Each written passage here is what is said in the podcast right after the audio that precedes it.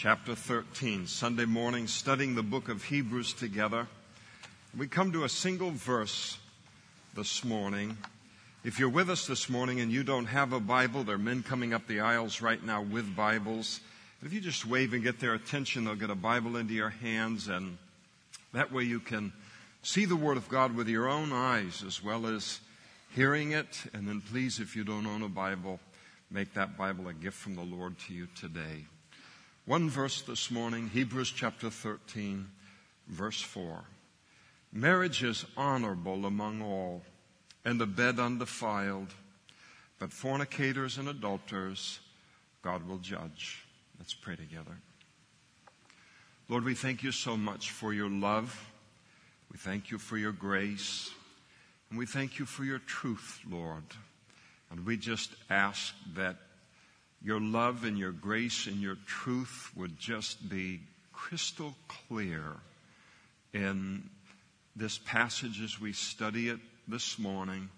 We pray, Lord, that you would just take and give it a living place in each one of our lives, those of us who know you and are Christians this morning, and those of us who stand before you today that have not yet made that commitment. Lord, help each of us to hear your voice in your word this morning, and we ask it in Jesus' name. Amen. Please be seated.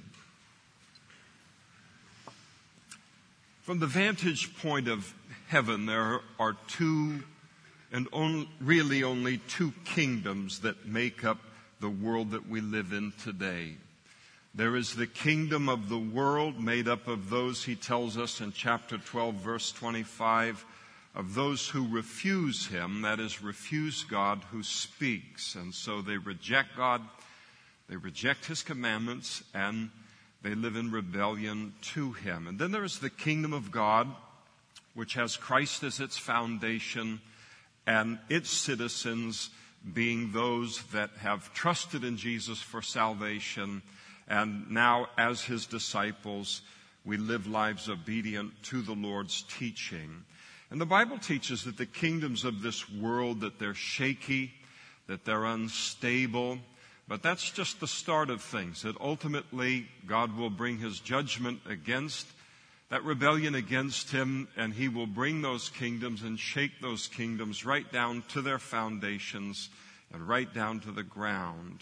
And in the meantime, before he pours that judgment out upon man's rebellion, we feel and can sense all around us, maybe like never before in our lifetimes, the instability of the kingdom of man all around us. There's just this sense that something is very, very wrong, and not just in a peripheral uh, way, not in terms of window hangings or uh, art on the wall or something in a home, but that there is something foundationally wrong with this world and the direction that it's going in. And there is that recognition of that, and as a part of that, that recognition that these are but the birth pangs, the beginning of the revelation of how unstable a world can become, and this world will become as it continues to defy the Lord's wisdom and his commandments. But in the midst of all of the instability and, and the coming collapse of all that's built on man's wisdom and his rebellion against God, there is the kingdom of God. And this kingdom of God that we are part of as Christians is to stand in contrast to the kingdoms of the world, so that when the kingdoms of the world begin to shake and people begin to recognize that something is terribly wrong in this world, is there a place of stability? Is there a place of safety? Is there a way of escape out of this grand experiment of mankind who's so lifted up in his arrogance and in his pride that even when the whole house is burning down around him, he will not admit that he is wrong?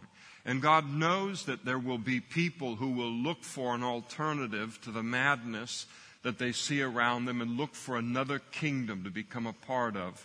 And he wants them to see that kingdom, and that kingdom is the kingdom of God, built upon God's word and built upon God's wisdom. And it is a kingdom that is unshakable, because he is the king over that kingdom. And that's our hope as Christians, is that when our world began, began to shake before we came to know the Lord, whether on a national level or whether on an individual level, and we realized the foundation that I have in my life is not sufficient for my problems, for my needs, what I'm in the middle of. I need to find a rock, a foundation, a rock who is greater than I. And that rock and that foundation is the Lord. And so we then entered into the kingdom of God, as something shook in our lives so often to bring us to that place. And our desire is, having become a part of the kingdom of God, is not just to say, now I'm a part of the kingdom of God and the rest of the unsaved world can simply go to hell all around me and I don't care about it.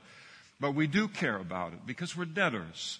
We have been saved by God's grace. We know what it is, most of us, to walk in the world and, and the heartache and the pain and the difficulty of it.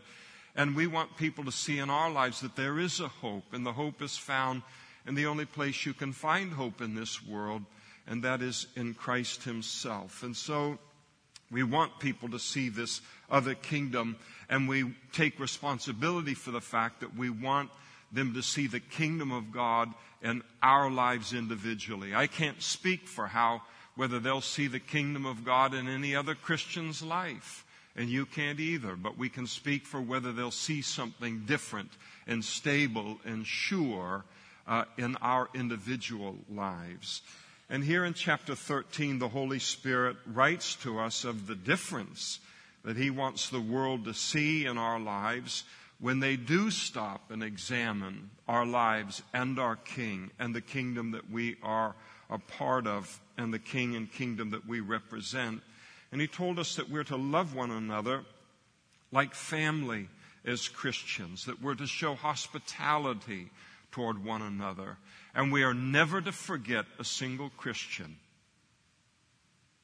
no matter where they are in the world, no matter what their circumstance. No Christian is ever to be forgotten by the rest of the body of Christ, and certainly not when they are imprisoned, whatever that prison might be, imprisoned in a bad marriage, imprisoned in a difficult apartment complex, a gang-dominated part of town, imprisoned in whatever the prison might be. But those Christians who are paying the ultimate price for their faith, the rejection of family, whatever it might be, they are never to be forgotten.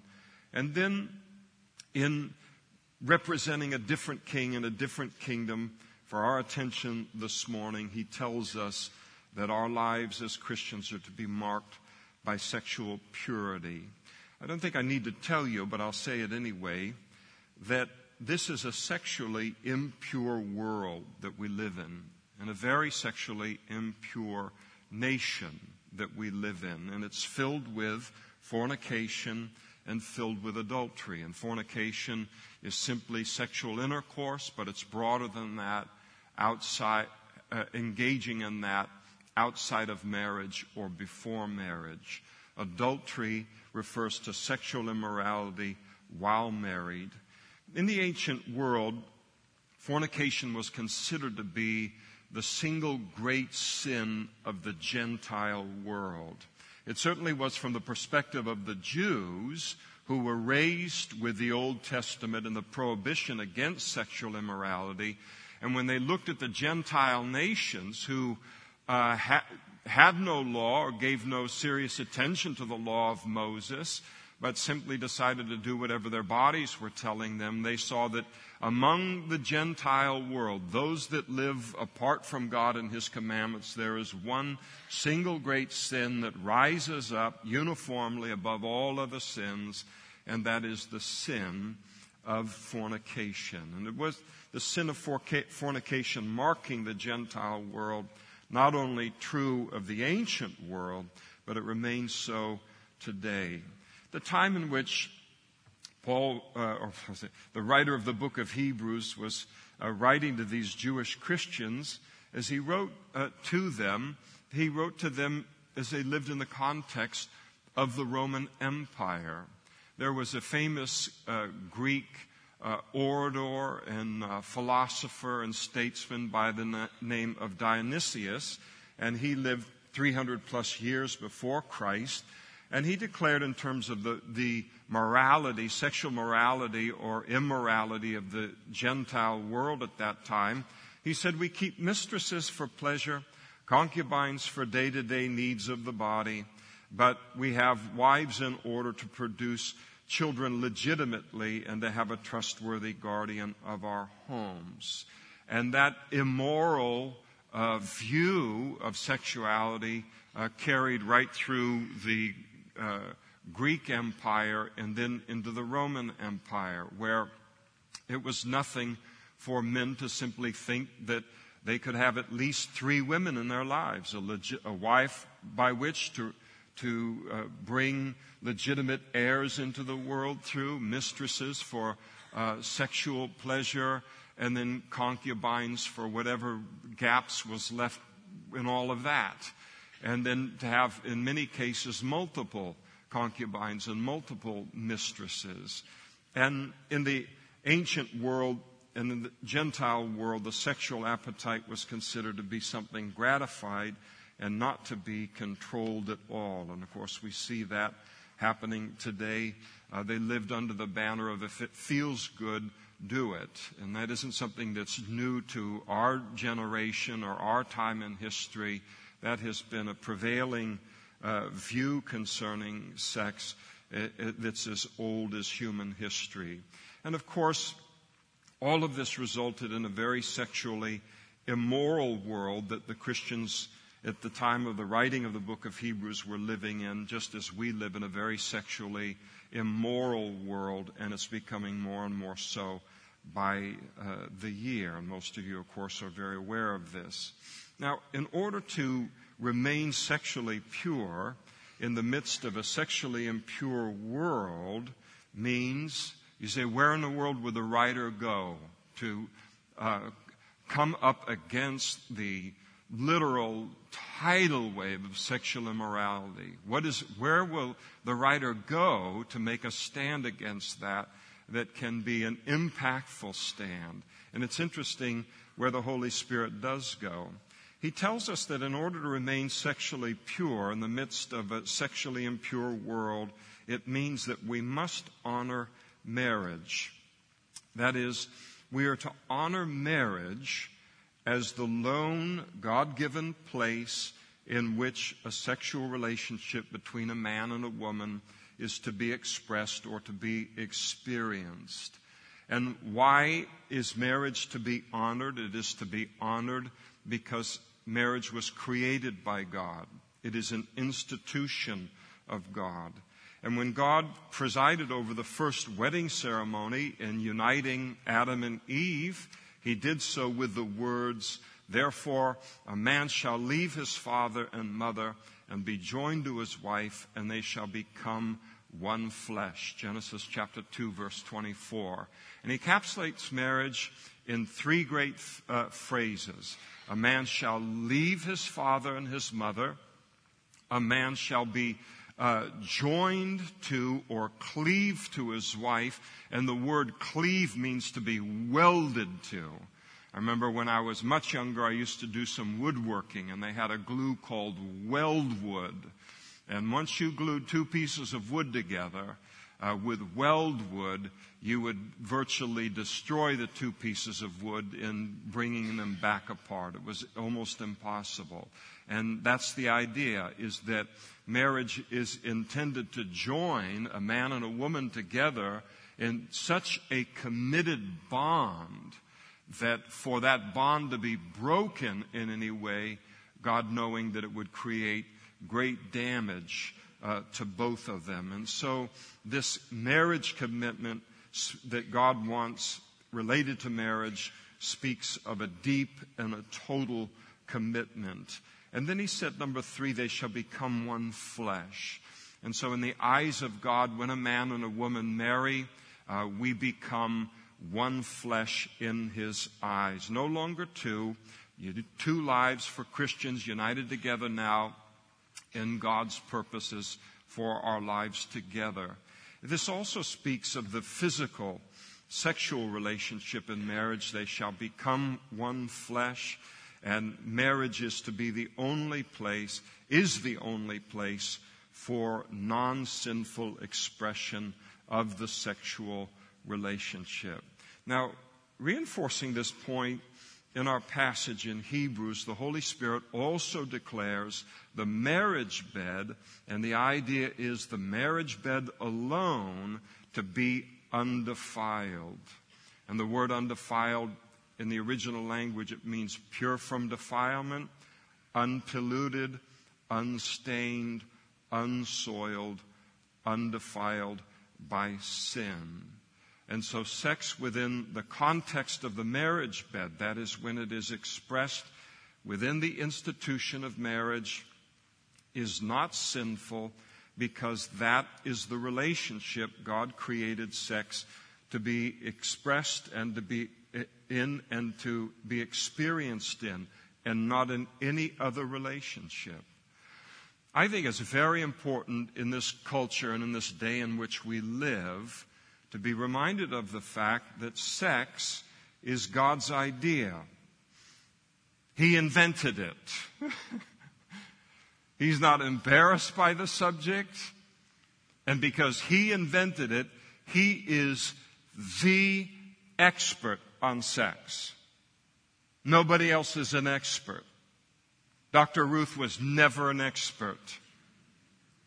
All of these people who claim that they're experts in this area, if what they come up with related to the sexual relationship contradicts what God has laid out in His Word, they're just exposing the fact that they are not experts at all. God is the expert. Sex was and is God's idea. He told Adam and Eve in that garden, be fruitful and multiply and fill the earth. And it was God who created the sexual relationship between a husband and a wife. And He's not embarrassed of it. Otherwise, He wouldn't have put it in the book. And He wouldn't deal with it as extensively as He does uh, in the Bible. The sexual relationship between a husband and a wife is a good thing. Indeed, it is a very good thing in God's eyes. And He declares the sexual relationship between a husband and wife to be a very good thing as a part of His creation. When He got done with His creation over the period of six days and He rested, He looked back on all that He had created, including Adam and Eve, including the sexual relationship given to them, and He declared everything to not only be good, but to be very good. Now, why make such a big deal out of this?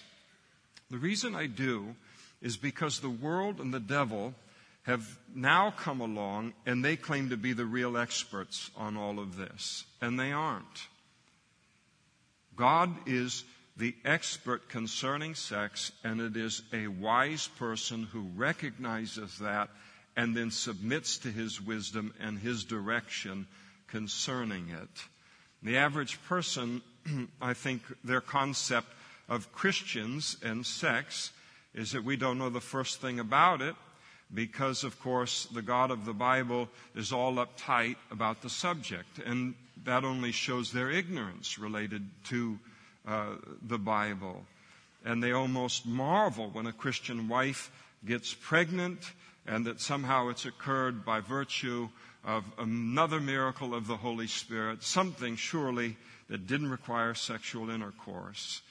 And that if two Christians do engage in a sexual relationship, then the husband and wife just dutifully engage in it out of an act of just uh, pure joyless drudgery. Uh, the purpose is solely pre- procreation. Let's have some kids and keep, you know, the bloodline alive.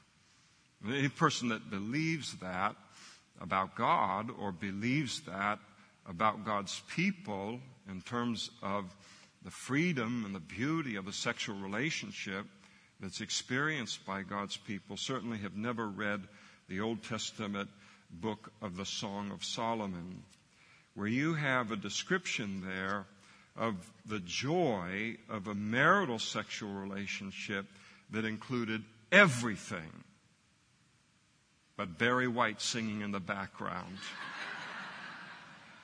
I mean, it's very explicit, very, very beautiful. So pure, so joyous, so free, so uninhibited, and to enjoy, explore and enjoy that sexual relationship with someone who's committed enough to you to marry you. And sex is a sacred experience. There's something about that experience. It's a powerful experience. God created it as a holy thing.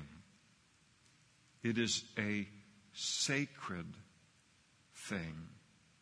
But it's only sacred and it's only holy when it's experienced God's way. Well, if the marriage bed is the only bed that's undefiled, then that must mean that all sex outside of the commitment of marriage, that it defiles sex. And it does. It makes sex impure. It defiles it. It pollutes it. It stains it. And it cheapens and degrades the sexual relationship in a way that God never intended. And you look how cheapened and uh, sexual immorality has made sex in the world around us, and how cheaply the world views the sexual relationship, no longer as a sacred and holy and beautiful and precious and prized thing, but it's just something you do. And this beautiful gift of God has been just taken right into the gutter today. And the Holy Spirit tells us that God will judge fornicators and he will judge adulterers. Now that's known as clarity.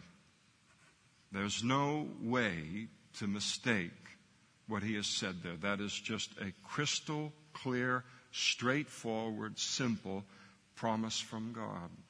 Well, it raises a question, doesn't it? It does to me anyway. And it raises this question: why will he judge sexual sin?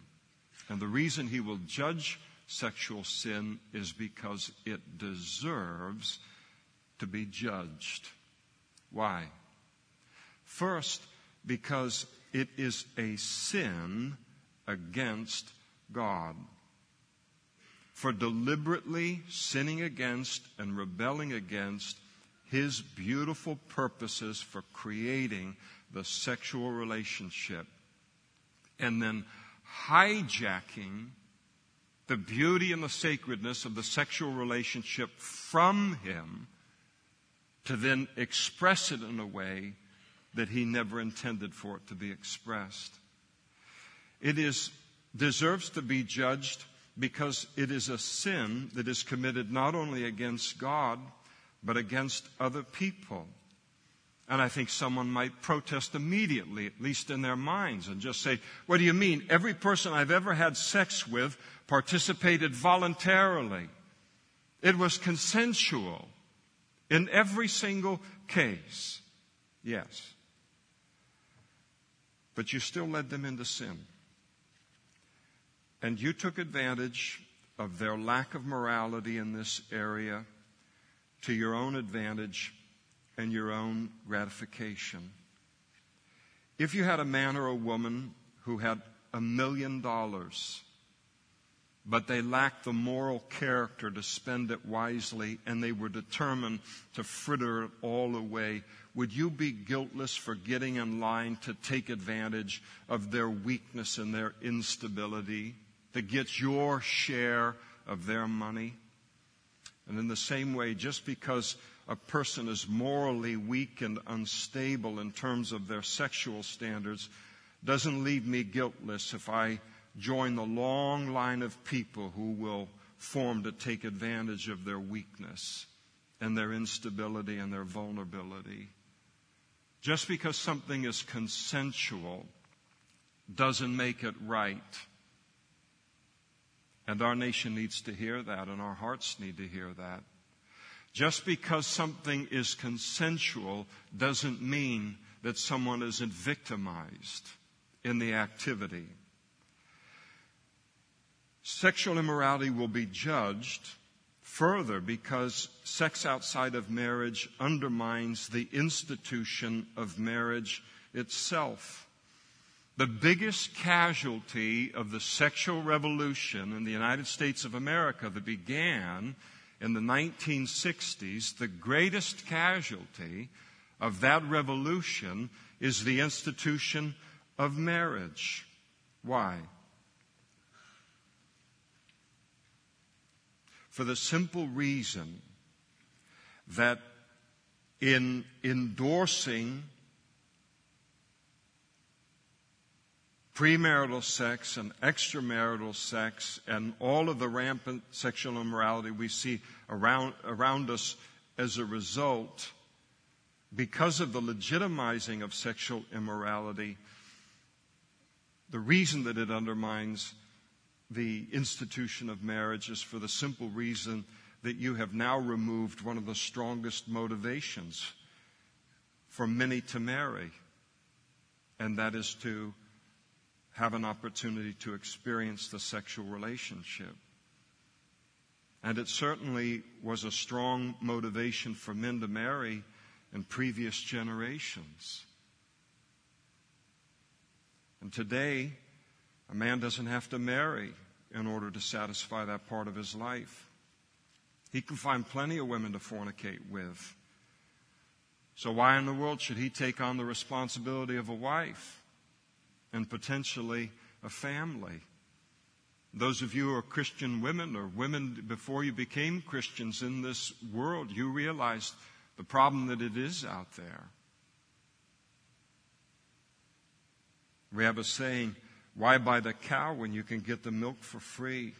Why would a saying come like that come into being and become so popularly and well known? Because it's so common in men in general. And it is communicating that the saying was created to refer to men who don't want to get married when they can get all the benefits of marriage without getting married.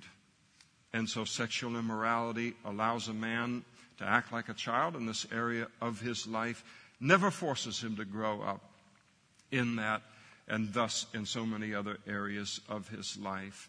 And we can say the same increasingly for the number of women as well. Sexual immorality is killing the institution of marriage.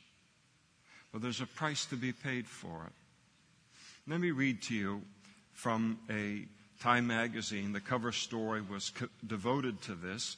Some excerpts from their article there. Secular article, certainly not a Christian article, dated November twenty-ninth, twenty ten.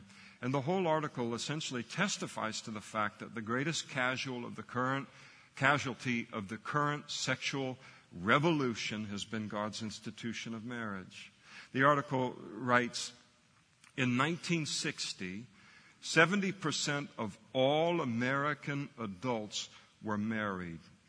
Now that number is just over half. Eight times as many children are born out of wedlock as compared to that same year, nineteen seventy. In the nineteen sixties, two-thirds of all young adults in their twenties were married. Now only twenty-six percent of twenty-somethings are married. Another excerpt goes on to say, when Belinda uh, Lushcombe argues that marriage is, in purely practical terms, not just not as necessary as it used to be, she has a rationale to back up her argument. Neither men nor women need to be married, she says, to have sex or companionship or professional success or respect or even children. Time reports, as the article goes on to say, that forty percent of Americans believe that marriage is now obsolete, up from twenty-eight percent in nineteen seventy-eight. Cohabitation is now the norm for American adults. not just before marriage, but increasingly instead of marriage. And the, and American cohabitation is an exceedingly weak arrangement, as Andrew Cherl, uh, Cherlin of Johns Hopkins University explains. Americans have the shortest cohabita- cohabiting relationships of any wealthy country in the world. Less than half of all Americans believe that cohabitation is morally wrong. The article goes on to say, if you were determined to consign a population to poverty and any number of social pathologies, how might you do it if your design is to extend the effects of these pathologies and pains to su- successive generations? What might be your plan? The answer to both of these questions is clear: just marginalize marriage. Economists report that the wealth deficit of the unmarried as compared to the consistently married is as much as seventy-five percent. The unmarried are less healthy, less wealthy, and less stable in relationships as compared to married adults. And to no one's surprise, the ill effects of this condition are extended immediately to the children of unmarried unions and to generations to come. And then listen to this. In other words, it is hard to imagine a plot to bring harm and unhappiness to human lives that can compare in social and economic terms to the marginalization of marriage. The article goes further. One more quote. In nineteen seventy, that sixty-eight point seven percent, sixty-nine percent of all children lived with their own mother and father. In two thousand seven, that percentage had dropped to sixty-one percent. And taken as a composite, these leading marriage indicators reveal a score of sixty point three percent in two thousand eight. A devastating drop from seventy-six point two percent in nineteen seventy. Clearly, the nation's marital health is in a free fall. This raises a frightening question. How can these indicators fall and society continue to survive? Wow. Even the secular world is alarmed at where all of this goes. And God will hold every fornicator and every adulterer responsible for their part in undermining God's institution of marriage. It's important to realize that God declares sexual immorality not only to be a sin against Him and a sin against other people, but that sexual immorality is a sin against ourselves. The Apostle Paul wrote in First Corinthians chapter six, verse eighteen, he said, flee sexual immorality. Every sin that a man does is outside of the body, but he who commits sexual sin sins against his own body. There's something about sexual sin that does damage to us. All sin does damage to us, but there's something special about and unique about the damage that sexual sin does to the person who engages in it. It damages a person physically. You look at all of the sexually transmitted diseases that are in the world today. Why do they exist? They came into being because of sexual immorality. They are spread because of sexual immorality. Why are there no sexually transmitted diseases in marriage as God intends? One man, one woman for life. God is speaking through creation. God is speaking to anyone who is willing to just stop and say, why in the world is there so much disease associated with this way that everybody is telling me, with all of their PhDs and degrees and telling me they're so smart, Why are there so many diseases associated with this activity, and there are no sexually transmitted diseases related to God's way? And to get a world and to get us, we can't speak for the world, we can speak for us in this room today, but to get us to stop and to think about it, it's the Creator speaking. It's the creation speaking of what is right and what is wrong, if a person has a willingness to hear the voice of God through His creation. Sexual immorality not only damages a person physically, but it damages a person mentally, because instead of viewing people and relating to people for the multidimensional, multifaceted people that they are, a person begins to think of them supremely as sexual objects. What a terrible, destructive blow this is to the beauty and the potential of human mind as God intended it.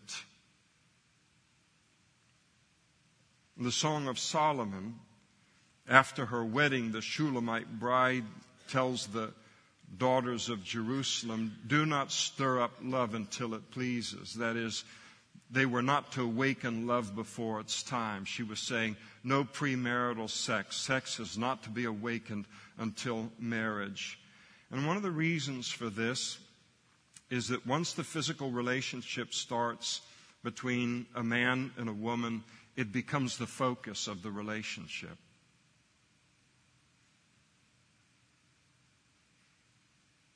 And then every other aspect of the relationship suffers as a result of it.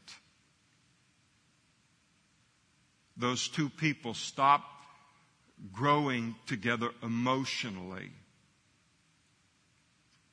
and intellectually in a way that they otherwise would if there wasn't the distraction of the physical relationship. So everything stops developing once the sexual relationship begins. And it's one of the damning things of premarital sex. And you and, and so often you can end up, once a person begins to engage in premarital sex and everything else stops developing, but all of this is going on, and you can end up marrying a perfect stranger, relationally speaking. So they come in for marriage counseling. They say, I thought we knew each other perfectly well before we got married. I mean, we, we'd been sleeping together for two years. And the culture is so shallow as to make us believe that we are really getting to know another person, or we know something about another person on some kind of a deep level by virtue of the fact that we're sexually involved with them. But what about the mind? What about the emotion? What about all of that? True intimacy occurs when sexual restraint allows two people to really get to know one another spiritually and emotionally and intellectually before marriage. And then they bring all of that beauty into the sexual relationship. Now you have a depth of beauty of a sexual relationship that the other group can't even dream exists or even knows exists. But God knows that there's the potential for it. But it's only found through sexual purity. Sexual immorality damages a person emotionally. And you look at how a person has to harden their heart and ignore the pleas of their conscience in order to become sexually immoral, and then to double down in it and to make it a part of their lifestyle. And ultimately, a person has to sear or burn their conscience beyond feeling to settle into sexual immorality as a lifestyle. And a conscience is a terrible thing to sear or to burn or to debilitate in order to accommodate some sin in my life and to silence the God-given conscience that He has put inside of us to protect us from what He knows is only going to be destructive toward us. You think about what dies emotionally in a person as a result of sexual immorality, as that gulf widens between an earlier in life desire to live a sexually pure life and then the life that they're actually living of an increasingly immoral life. And the emotional toll that takes on a person as they realize this great gulf between what they want to be, what they know they should be, and what they actually are, and all of the guilt and all of the shame that just, it cripples us emotionally. Some people say that those who live a sexually pure life are missing out on something great. The guy says, I don't, I don't think um, men were created to be with one woman, you know. So, one guy tell me that. I just looked at him. I said, were you some kind of a gift or what? Would just be wasted on one woman. I know better. I knew this man. He'd be thankful he'd find one woman to put up with him. But that's the idea, is that if you live a sexually pure life, you're missing out on something great, and it's the great message of the world, isn't it? And God knows better because He knows the heart of every single person who is living a sexually pure life, and He knows the heart of every single person that's living a sexually impure life.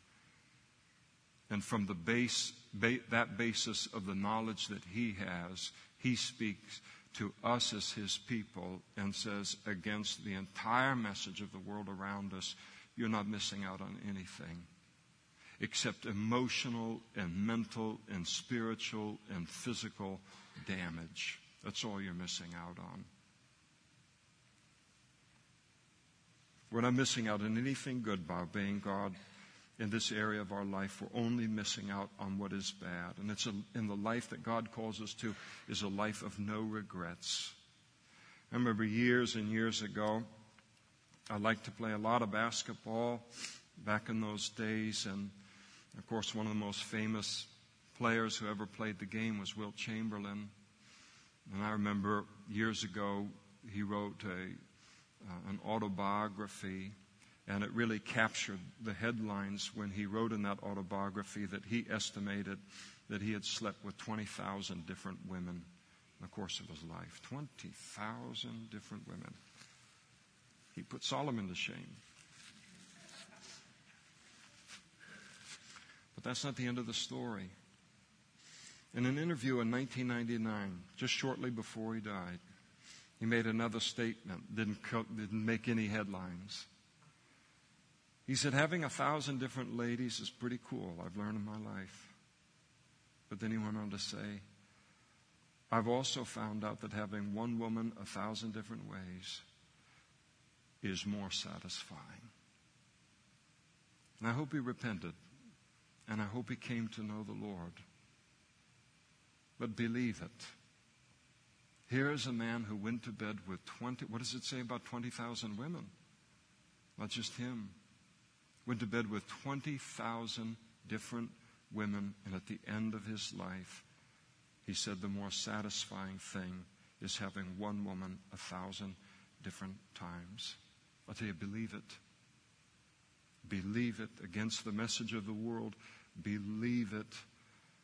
And as a Christian who is committed to God's intention for sex to be expressed in marriage alone, you have what the world will one day envy if they ever become honest with themselves. at the end of their life, when they look back into the kingdom of God and able to see a husband and wife committed to one another within the institution of marriage and faithful to one another all the days of their life.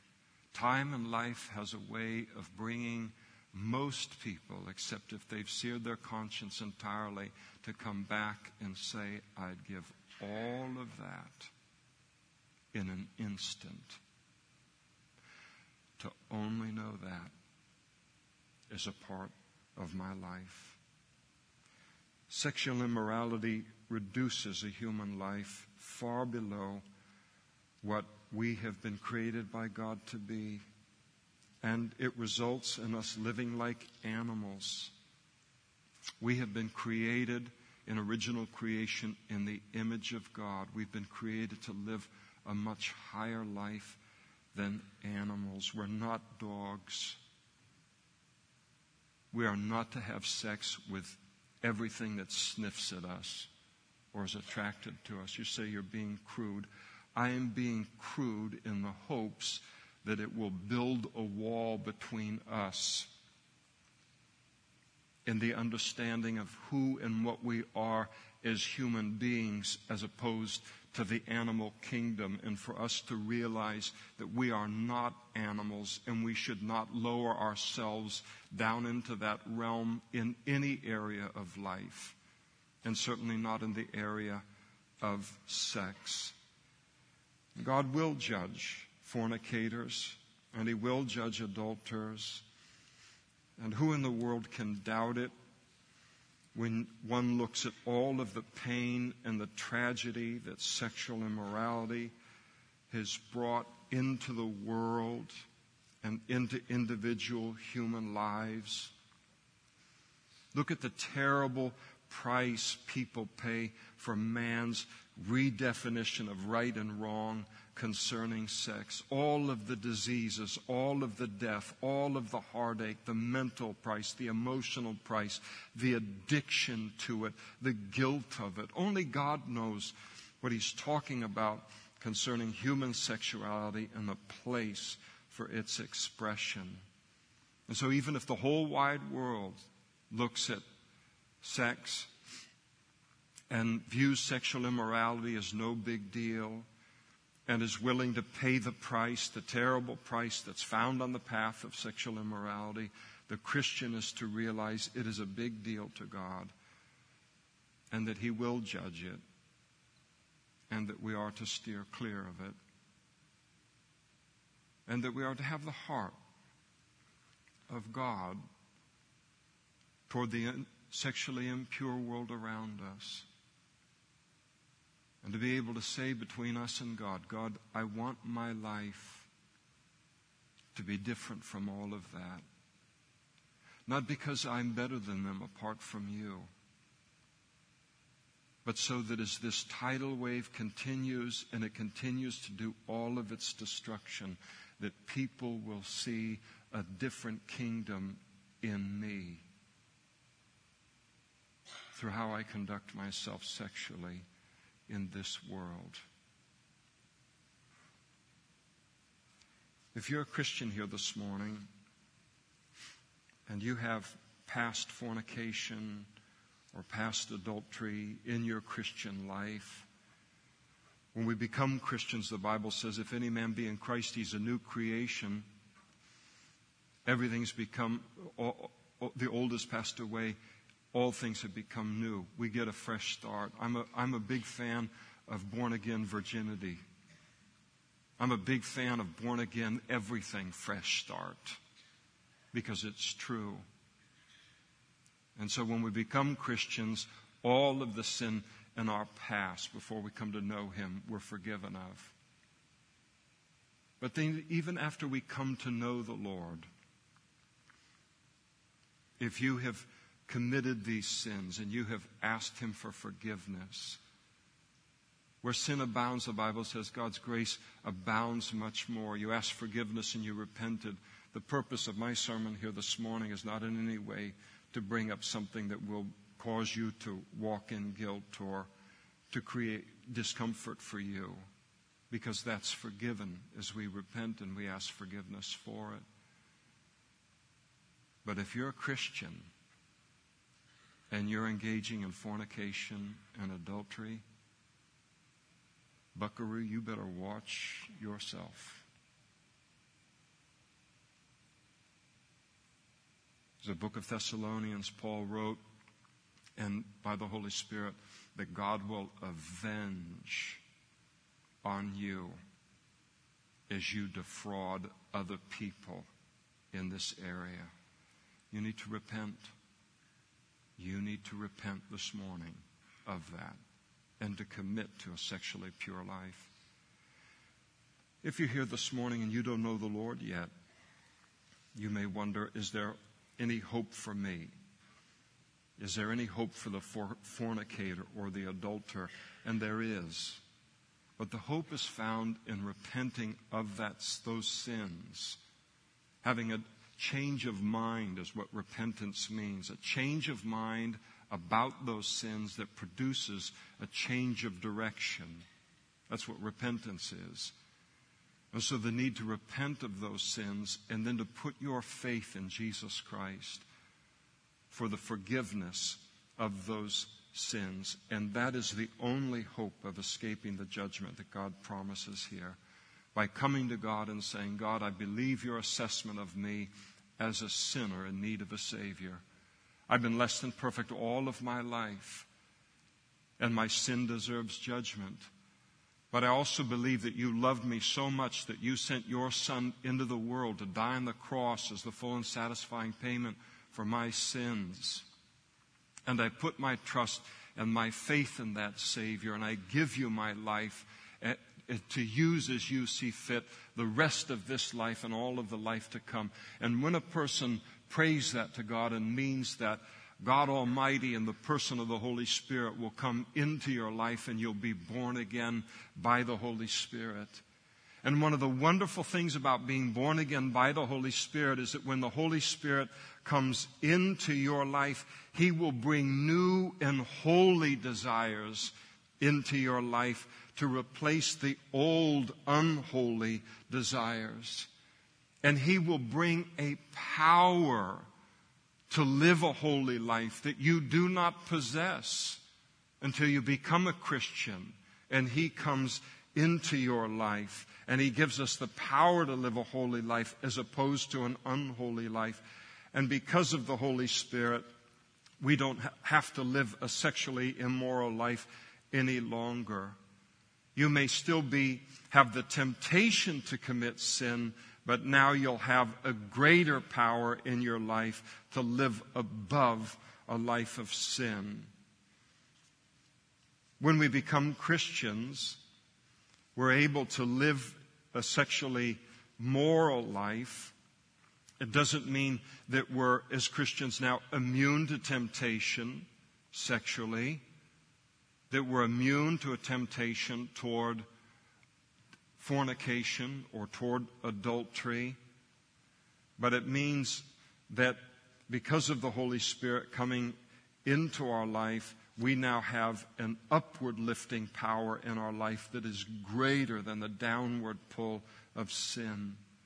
It's like being on a jet airplane on a runway, and it starts to run down that runway for takeoff, and it lifts off into the air.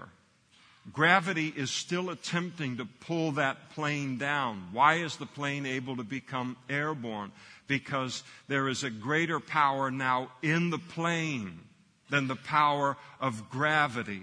And that's what the Holy Spirit brings into our life. There will always be, until there's a new heaven and a new earth, always be a pull down towards sin. But the Holy Spirit gives us a power to defy that pull and to live a life that is higher than where that pull uh, of, of where sin wants to pull us down into.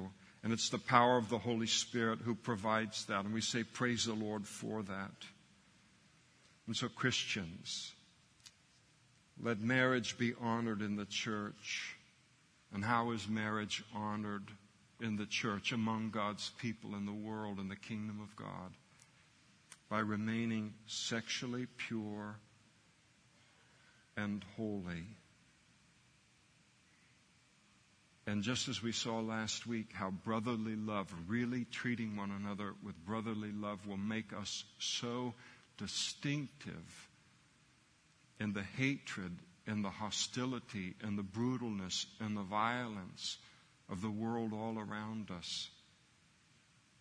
There's a contrast, contrasting the kingdom of God from the kingdoms of this world, so that people can see us and come running for refuge. Well, what greater thing other than that can produce that same immediate? Nothing works quicker for an immediate recognition by the world and looking at a person's life and saying, you are a part of something entirely different from what I'm a part of, when that life is living a sexually pure life in order to honor God. And so this is the way that the kingdom of God, the unshakable kingdom of God, is made known to those still in that shaking kingdom, so they can come into this kingdom and enjoy the life that we know and the life that we enjoy. Let's pray together. Lord, thank you so much for the clarity of your word.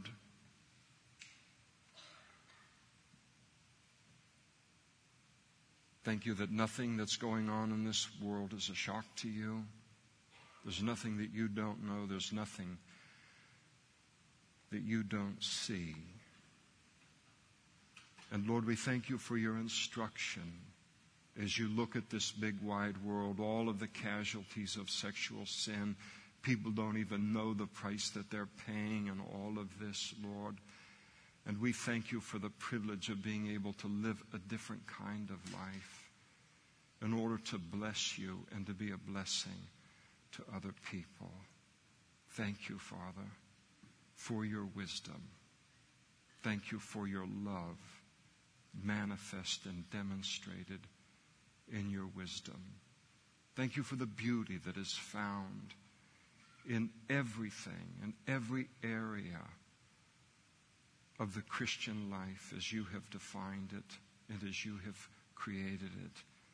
Thank you for the privilege of being able to live and to enjoy the abundant life that is found there.